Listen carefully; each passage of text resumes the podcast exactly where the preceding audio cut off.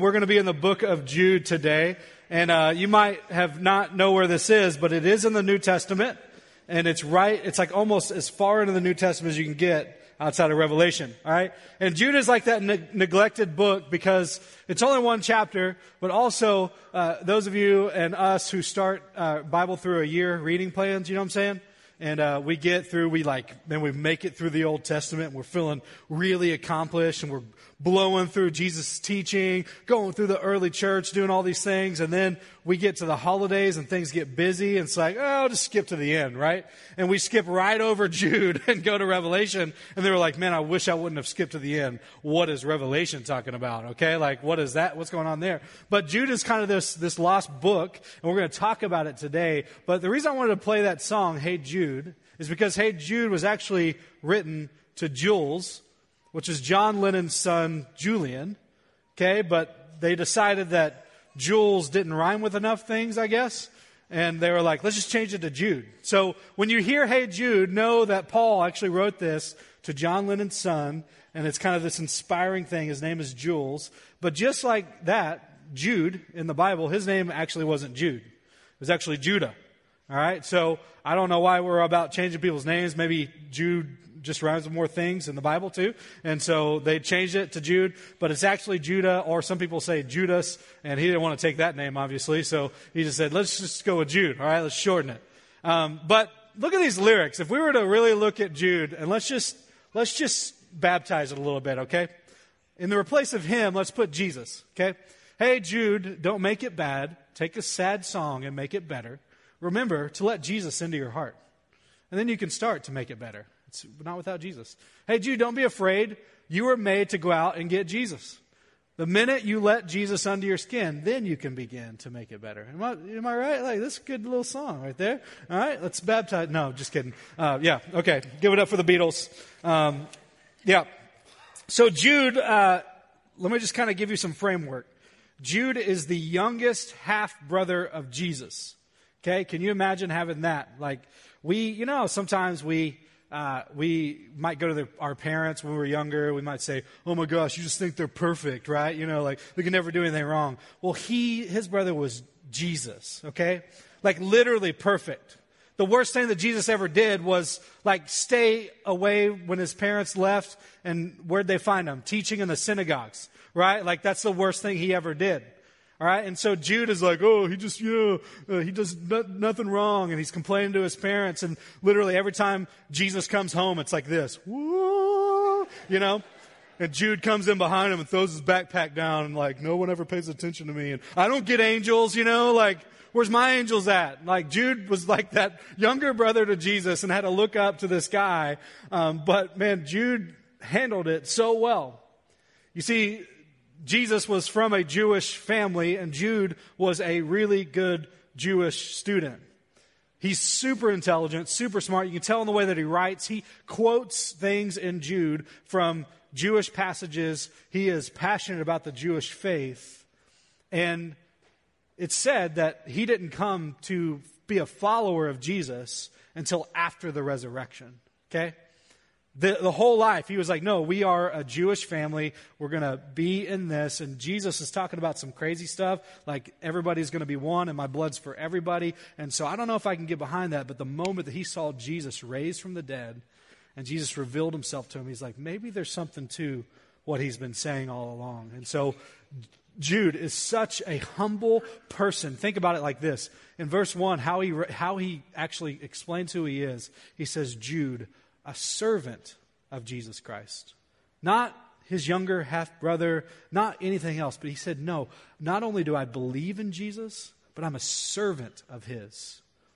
And I had to deal with him all my life, but I'm a servant of his. This is the humility that comes through in Jude. And so that's where we are. He wrote this thing in about 80, 61 to 65, just to give some context. And, and in verse, the first few verses, he says, You know what? I wanted to write a letter to the early church talking about how all of us are one. How I was raised as a Jewish boy and now I'm a follower of Jesus and his blood is for everybody. And because of his blood, we can all be one. And he want to give this inspiring letter to the early church about how we can all be unified as one. And he says, But I was led to do something else. I was led to speak about something else. And as we read through the first 10 verses of Jude, you see that he was faced with this thing that the Spirit put in front of him. And even though he wanted to give this feel good message to the early church, he said, I, I was compelled to write about this. And this is what he's writing about.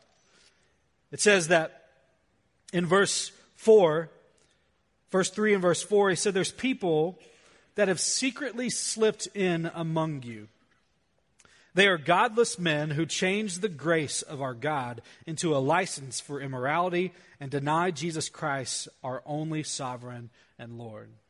You see, these people had snuck into the church and they saw this freedom, this grace that comes from Jesus, and how they could get away with all kinds of stuff. And they took that grace and that freedom and they twisted it for their own selfish gain.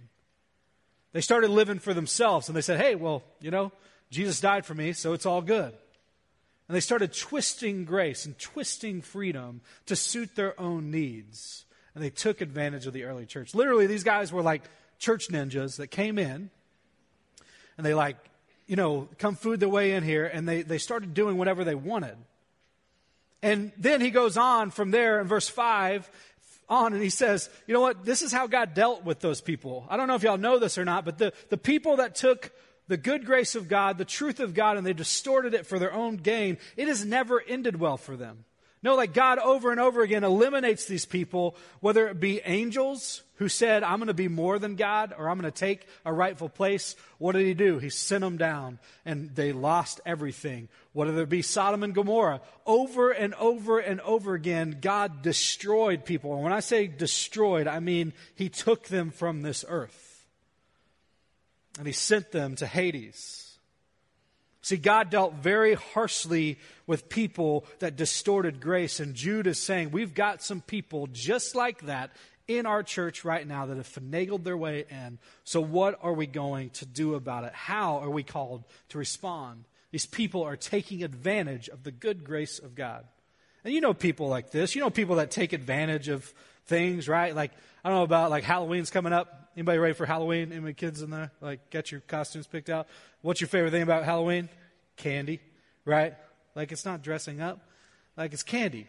So these people, we live in Bella Vista, my wife and I, and we always every year put a little, our bowl of candy on the front porch. And we say, please take one. Come on, like you can, you can have some candy. Um, good thing for us is no one comes to Bella Vista to trick or treat. So essentially, we're just buying candy for ourselves, like literally, like like, what candy you want this year? I don't know, some milk duds. And so we put it on the front porch, say, please take one. But they show footage of people that actually put these things on the front porch. And they're like, please take one. And adults out of costume come and be like, did you mean one bowl? You know, and they pour it in. This happens all the time. Like people go and they take advantage of a good situation and they use it for their own gain. All right. There's also people like keeping with the holidays that you invite over for Christmas. And you say, hey, come on, like, stay as long as you want. Like, and they show up and they're like, oh, you said as long as we want? Okay. You guys know what I'm talking about here if you if you know this uh, this movie. But you know, cousin Eddie shows up and he takes advantage of a good thing and he says, "Hey, it's all right, it's all good, Clark. We're taking it with us when we leave next month." He's what? Did you say month? if we have people that take advantage of good situations and good hospitality and they twist it for their own. But honestly, this is what was going on in the early church. You had these incredible people moved by the grace of God, set up in this place where they, they were met in their brokenness, in their sin, and God's grace met them where they were. And because of that grace, they started being really generous with the things that they were doing. They started saying, hey, you know what? Everything that I have is not mine. It's God. He's given it to me. And because He sacrificed Himself on the cross, now I have this opportunity to give freely to people that are in need. And so over and over again, you see that the early church was taking in widows and orphans, and they were being very generous with the grace that God had given them. In verse 11, it picks up and it says, this is how how Jude feels about it. He says, Woe to them, these people that come in and they distort this. These people are blemishes at your love feast, eating with you without the slightest qualm. Shepherds who feed only themselves. They are clouds without rain, blown along by the wind, autumn trees without fruit and uprooted, twice dead. They are wild waves of the sea, foaming up their shame, wandering stars for whom blackest darkness has been reserved forever. All of that to say, these people are worthless. You know I know they're worthless? That they come in and they're blemishes at your love feast. You see what would happen in the early church because there were so many people, especially in Rome, that had great need, that had nothing to their name because they were basically squeezed out by the Roman Empire. There were slaves, thousands and thousands and tens of thousands of slaves in Rome that came to know Jesus as their Savior, and they had nothing to their, their name. And so, what they would do, they would have these potlucks, okay? They would have these love feasts, these agape feasts that they said, hey, come in and eat whatever you want. We're going to provide for those who have needs. And these people that he's talking about, he says they're blemishes at there. They come in and they're like shepherds who feed only themselves. They don't bring anything to our potluck or our feast. They just come and they consume. It's like they're not even bothered by it. They're taking advantage of the hospitality of our people. So woe to them. Such strong language. Woe to them. And he goes on. In verse 14, it's like getting fired up here. He said, Enoch, this guy, seventh one from Adam, prophesied about them. He said that this, that the Lord is coming with thousands upon thousands of his holy ones to judge everyone and to convict them all, all of them, with all the ungodly acts they have committed in their ungodliness. Of all the defiant words ungodly sinners have spoken against them, these people are grumblers. They're fault finders. They follow their own evil desires. They boast about themselves and flatter others for their own advantage. Can you say that Jude is kind of upset about these people? He's getting pretty mad and irritated. He's like, why are they here? And he's elevating. You think that, like right now, he's calling the church, like, grab your pitchforks. We're going to get these guys out, guys out of here. We're going to kick them out of the church. We're going to do all these things. And all of a sudden, it feels like Joe, Jude just calms down. But, dear friends, like, this is what they deserve. But, dear friends, let's remember, like, this is, this is nothing new. This is nothing new that that we knew this would happen. The apostle said that this would happen, that people would come in, they would try to divide us. There would be people that didn't really understand what Jesus did on the cross, and they would follow their own ungodly desires. They would do whatever it was that suits them. We knew this would happen. Let's calm down again. Verse 20. But you, dear friends, let's think about this from Christ's perspective. We know this is going to happen. See, today we're going to talk about the truth about grace. Because everything in us, it would be justified for us to handle these people that sneak into the church and consume and they don't contribute. They take advantage of people in the church and the hospitality and the grace. They come in and they just are like parasites that come in and just take whatever they want. We could look at those people and be warranted to kick them out. To look them in the eye and say, you know what? You're not getting it. You're not getting it. Get out of here. See, but the truth about grace is, the truth about us is that we are just as bad as anybody that comes in and does that thing. We are just as broken. We are just in need of grace. The truth about grace is, is that Jesus paid a whole lot, his entire life, to give us grace to meet with these people. So, how are we called to respond? Romans 5 and 6 lays out this picture. Paul paints this picture of in Romans 5, he, he says, you know what? The more that we sin, as sin increases, this really incredible thing happens. God's grace increases. The more we sin, God's grace grows even more. And essentially, Paul is saying, you can't out sin grace.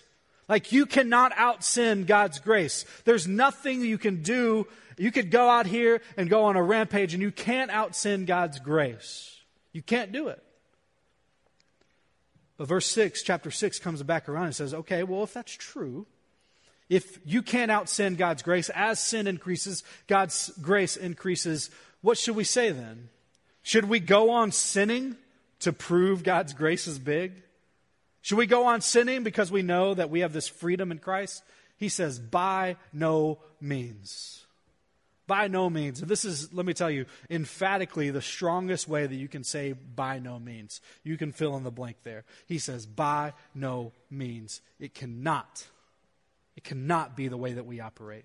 Just because grace increases every time sin increases does not give us a license to go and take advantage of the freedom that's been given in Christ. No, we are called to live as people that have been transformed by the grace of Jesus and pursue truth this truth tells us that we are called to be sanctified by the truth.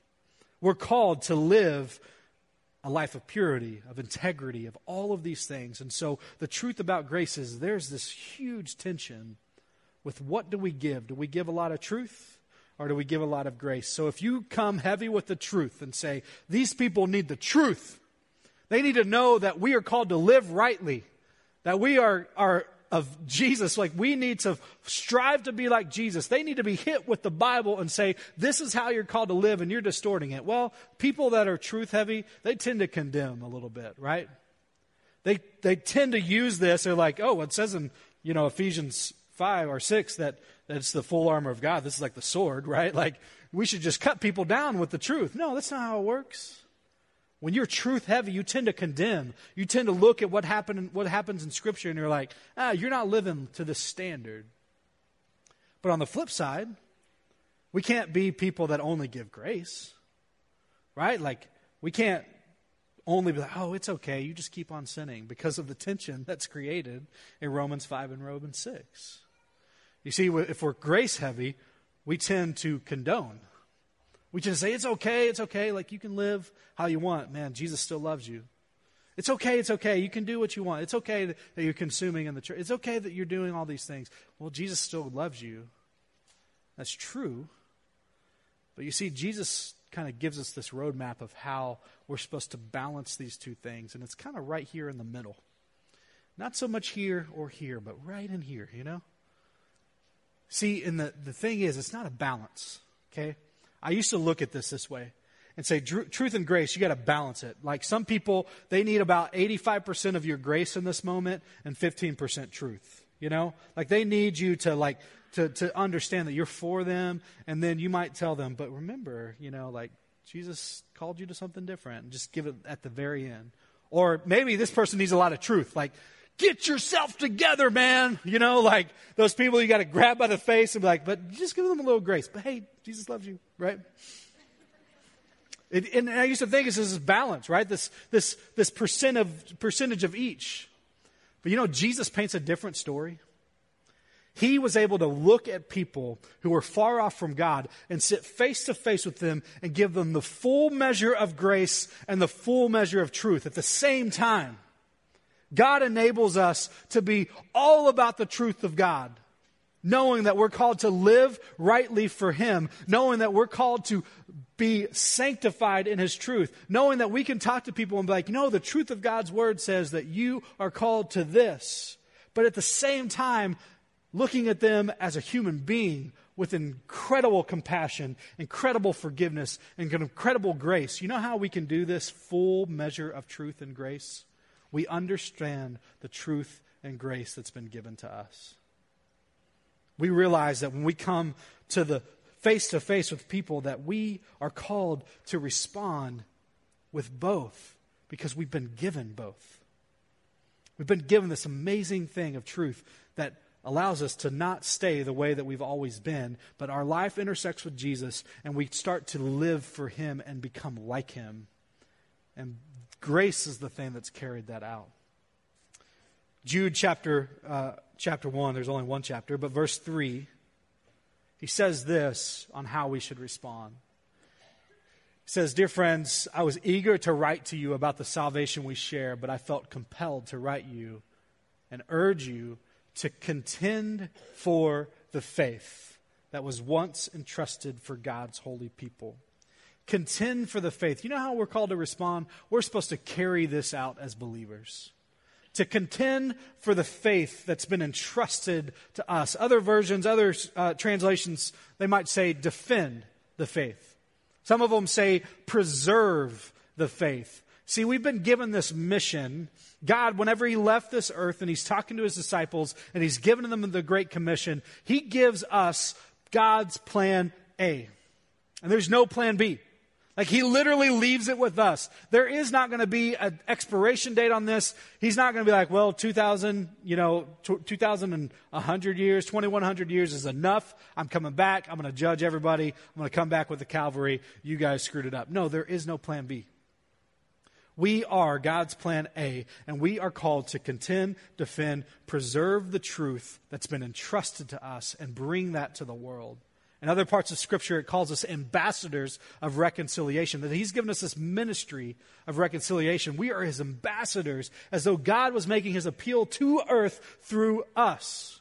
We're messengers. We are the light of the world, a city on a hill that can't be hidden. We are the salt of the earth. That's my favorite. We're the salt of the earth. You know what I love about salt? Well, everything, number one. But you know what I love about salt is that in this context, it talked about how salt was this preserver, right? That they didn't have refrigerators that they go and put their meat in. They would actually just wrap it in salt and it would preserve the meat longer so that they could enjoy it longer. The beautiful thing about salt is not only it preserves, but also makes it taste good. You know what I'm saying? Like I am unashamed that person at Cracker Barrel that pours salt on my food after they bring it out, okay? says love the taste of salt if you can't tell. Okay? That's what, what it is, it's bloating. It's, you know. Um, no, but we, but I love salt. And I love it for that reason that it preserves, but at the same time it makes it taste good. That's what we're called to do with God's truth of message.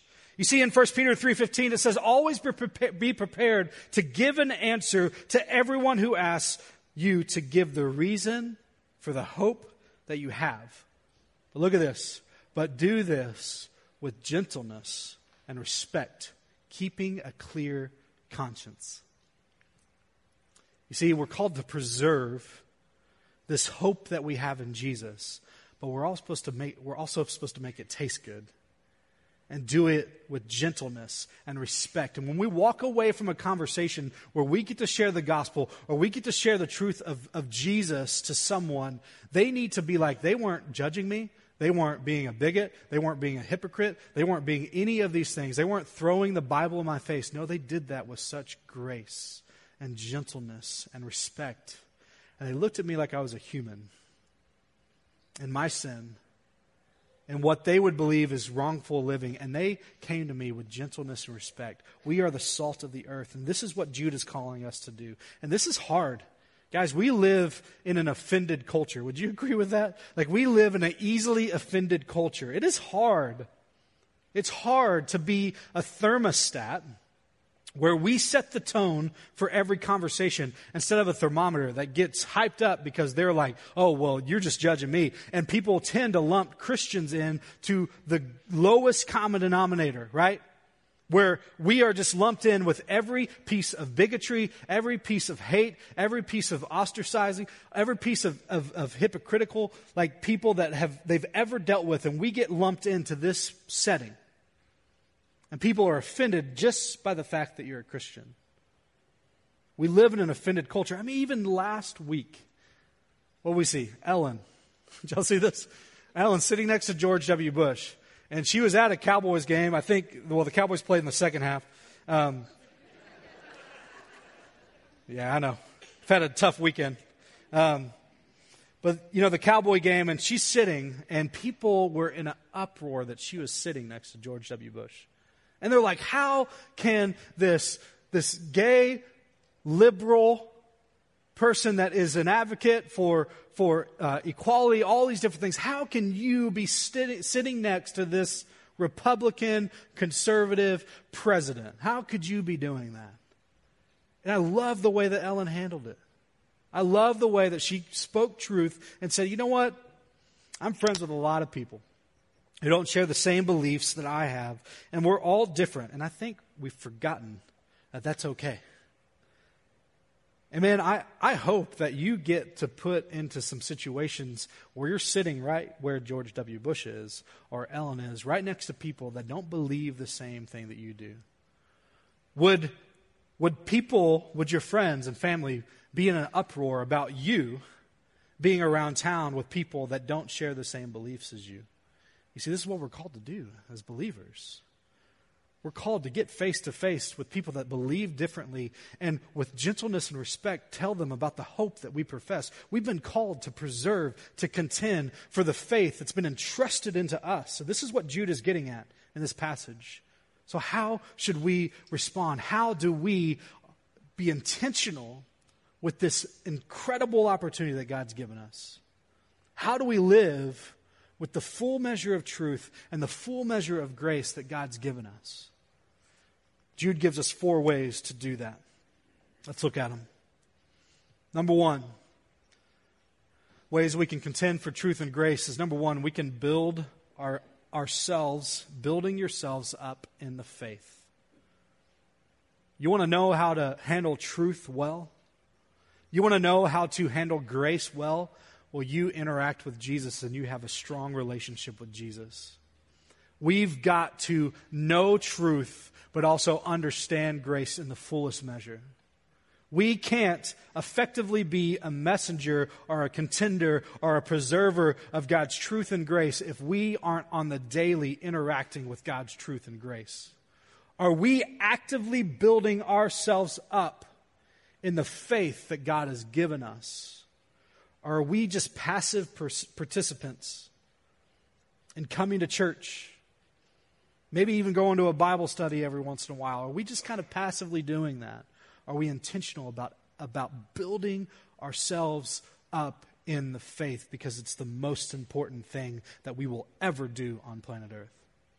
Do we believe that? Number two, we're called to be praying in the Holy Spirit. And we, we are met with this tension where just like this, these people that were coming to church and they were taking advantage of the hospitality of, of, of the believers there. They were taking advantage of this fact that the more we sin, the more God's grace increases. They were taking advantage of all of those things. We could easily just be just like them. We could slip in and slip out to the activity of God and never give it a second thought. But how do we fight our sin nature, our selfishness, and pray in the Holy Spirit that He would make us like Him and that He would set our every single day with purpose and intentionality. Luke 9 tells us that we are called to daily die to ourselves, to pick up our cross, and to follow Him. Are we praying with the intentionality of the Holy Spirit in mind to say, whatever it is, God, my answer is yes, and I am obediently following you today. Wherever your grace leads me, wherever your truth leads me, I'm ready. That's how we can contend for truth and grace if we are actively praying in the Holy Spirit.